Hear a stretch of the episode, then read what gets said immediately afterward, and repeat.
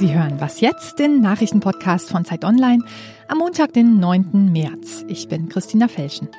Sechs Jahre nach dem Abschuss der MH17-Maschine über der Ostukraine wird heute vier Angeklagten der Prozess gemacht. Außerdem schauen wir aufs EU-Parlament, in dem heute das Klimagesetz debattiert wird. Erstmal die Nachrichten. Die Bundesregierung will besonders schutzbedürftige Flüchtlingskinder aus den überfüllten Lagern in Griechenland in Deutschland aufnehmen. Darauf haben sich die Spitzen von Union und SPD gestern Nacht geeinigt. Andere EU-Staaten wollen sich anschließen. Betroffen sind bis zu 1500 Minderjährige. Einige von ihnen müssen wegen einer schweren Krankheit dringend behandelt werden. Die anderen sind unbegleitet und jünger als 14 Jahre alt, die meisten davon Mädchen. Außerdem haben die Koalitionspartner Maßnahmen beschlossen, um die wirtschaftlichen Folgen der Corona-Epidemie abzufedern.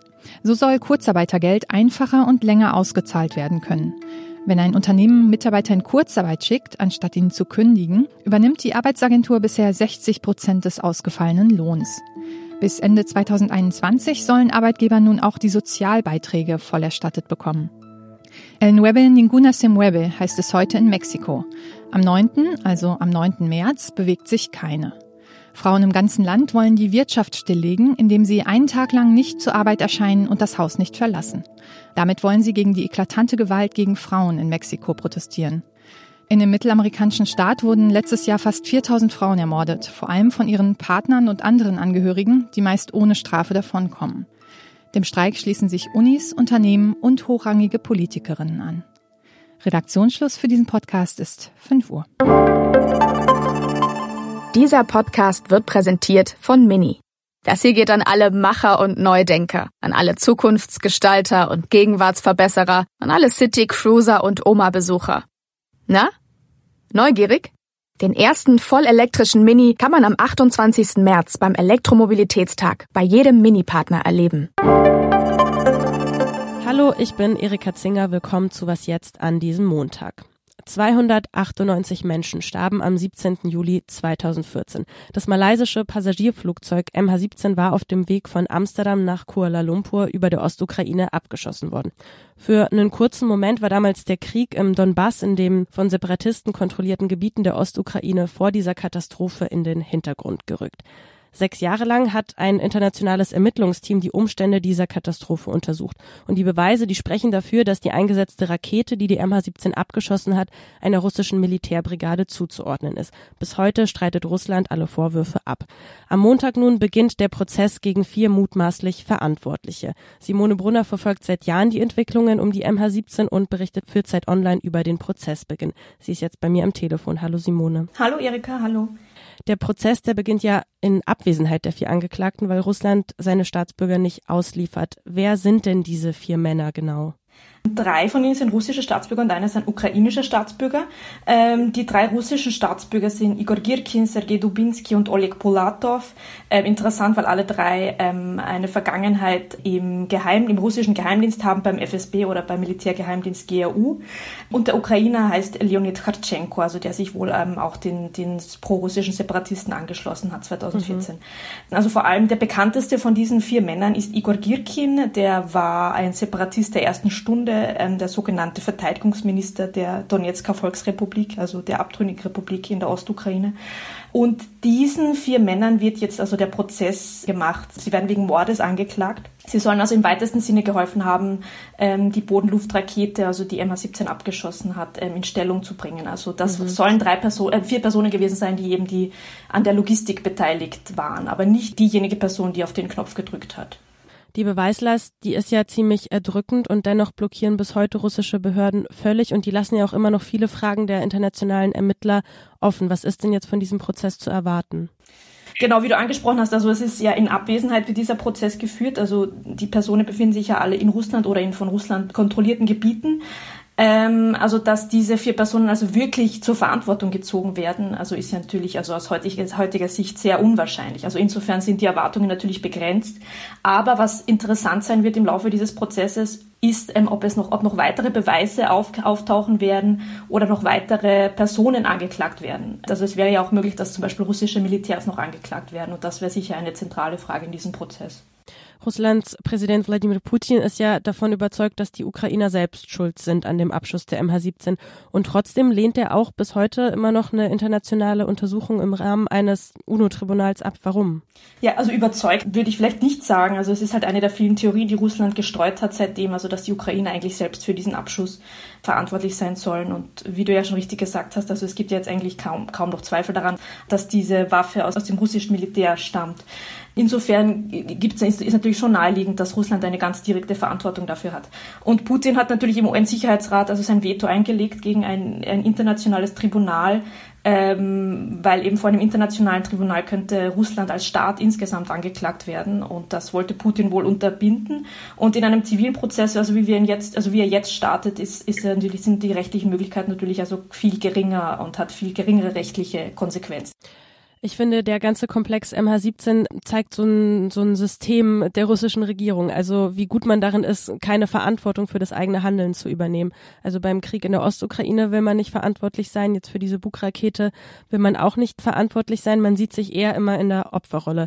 Wenn jetzt die Urteile im MH17-Prozess aber gesprochen werden, kann man da jetzt Hoffnung haben, dass die russische Seite zur Verantwortung gezogen wird und Verantwortung übernehmen werden muss? Ja, das ist, besteht zu befürchten, dass das auch nicht passieren wird. Russland hat ja, führt ja bis heute einen verdeckten Krieg in der Ostukraine und wenn man sich da jetzt dazu bekennen würde, welche Rolle man, zentrale Rolle man beim Abschuss von MH17 gespielt hat, dann müsste man sich ja zu, zu weiteren Dingen bekennen, also dass, dass Waff, schwere Waffen aus Russland dort sind und auch Soldaten. Also deswegen glaube ich nicht, dass das, dass wir da große Hoffnung haben können. Und mit MH17 steht und fällt irgendwie auch das Narrativ, also vom ukrainischen Bürgerkrieg, wie das in Russland immer dargestellt wird. Vielen Dank dir, Simone.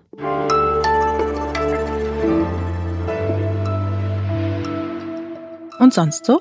In bestimmten Abständen machen wir ja alle mit unseren Smartphones Updates und da tauchen dann immer wieder neue Emojis auf. Berufe, Tiere, Pflanzen, unterschiedliche Gesichtsausdrücke, da gibt's ja mittlerweile mehrere tausend von diesen Icons. Aber haben Sie sich eigentlich schon mal gefragt, wer hinter diesen Emojis steckt? Ja, Überraschung, es sind zum Teil Konzerne, wer auch sonst und sogar Staaten. Eine Kollegin vom Tagesspiegel hat das genauer recherchiert. Im Herbst diesen Jahres, da kommt eine neue Palette an Emojis mal wieder hinzu und der Autobauer Ford beispielsweise hat dafür einen Auto-Emoji skizziert. Das ist so ein roter Geländewagen, der sieht dem Ford-Modell F150 sehr, sehr ähnlich. Ja, schätzungsweise sollen sechs Milliarden Emojis täglich weltweit verschickt werden. Das ist also ganz schön subtile Werbung ohne viel Aufwand. Emojis einreichen kann theoretisch jeder. Also jede Privatperson, jedes Unternehmen. Eine gemeinnützige Organisation in Kalifornien, die entscheidet dann am Ende darüber, ob die Emojis in die neue Palette aufgenommen werden oder nicht. Naja, und diese Organisation hat in der Vergangenheit schon beispielsweise eine Einreichung der US-Bäckereikette Western Bagel zugestimmt und die machen seitdem auch Werbung mit diesem Bagel-Emoji. Ach ja, und übrigens, das Sauna-Emoji, falls Sie das kennen, geht auf welchen Staat zurück? Raten Sie mal, klar, Finnland. Das war ein Entwurf des finnischen Außenministeriums im Jahr 2017.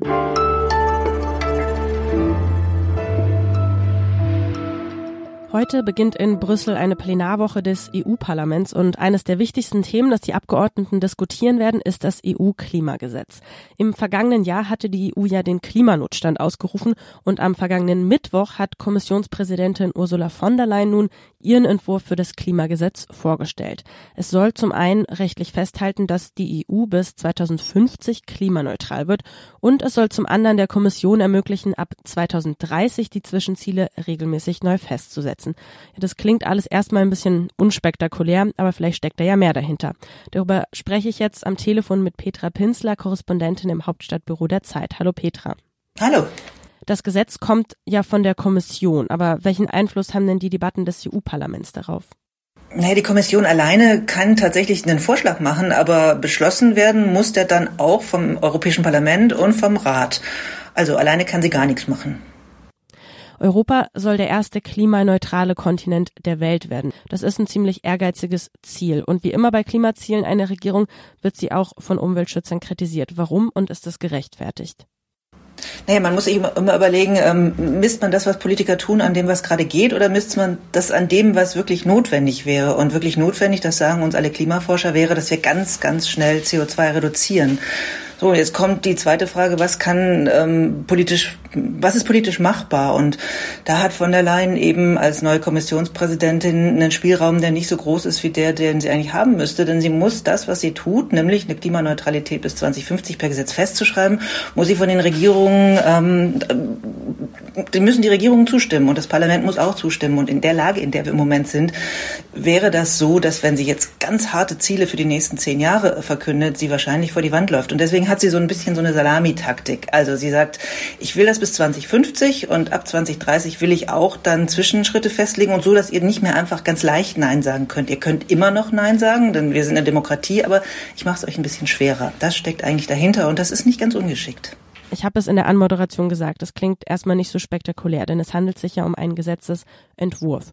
Du schreibst aber in deinem Text, dass es darüber hinausgeht und auch viel mehr ist als das. Warum? Es ist deswegen viel mehr, weil das Klimagesetz nur ein Teil von so einem ganzen Paket ist. Denn es ist ja ähm, die eine Sache beim Gesetz macht, die andere Sache ist, wie setzt man das Ganze dann auf die Schiene? Was muss man tatsächlich tun, damit das passiert? Und da sind solche wirklich nicht banalen Dinge drin, wie dass man beispielsweise die Stahlindustrie in Deutschland CO2-neutral machen muss. Das geht technisch schon, aber der Stahl, der dann produziert würde, wäre so teuer, dass er eben auf dem Weltmarkt keine Chance hat. Also muss man überlegen, ob man nicht Ökozölle macht. Also muss man überlegen, ob man die Industrie nicht ähm, mit anderen Dingen fördert. Also beispielsweise damit, dass man ihnen den Umbau irgendwie subventioniert. Das ist alles nicht einfach und das ist ja nicht nur für die Stahlindustrie so, sondern für viele andere Industrien auch. Und deswegen ist dieses ganze Paket, was die EU-Kommission da im Kopf hat, eigentlich das Interessante. Und die Aussage, wir wollen das jetzt wirklich und wir wollen, dass es klappt und wir wollen das nicht, wie das Regierungen schon so häufig gemacht haben, immer mal wieder neu beschließen und dann passiert eben doch nichts. Ursula von der Leyen scheint jetzt also ernst zu machen. Ihr Green Deal ist heute Thema im EU-Parlament, das wegen des Coronavirus übrigens von Straßburg nach Brüssel umgezogen ist. Danke dir, Petra. Danke. Damit sind wir am Ende von Was Jetzt. Schreiben Sie uns doch wie immer gerne Ihre Anregungen, Ihre Kritik an wasjetzt.zeit.de. Morgen hören Sie dann wie gewohnt die nächste Folge Was Jetzt. Mein Name ist Erika Zinger. Tschüss und machen Sie es gut.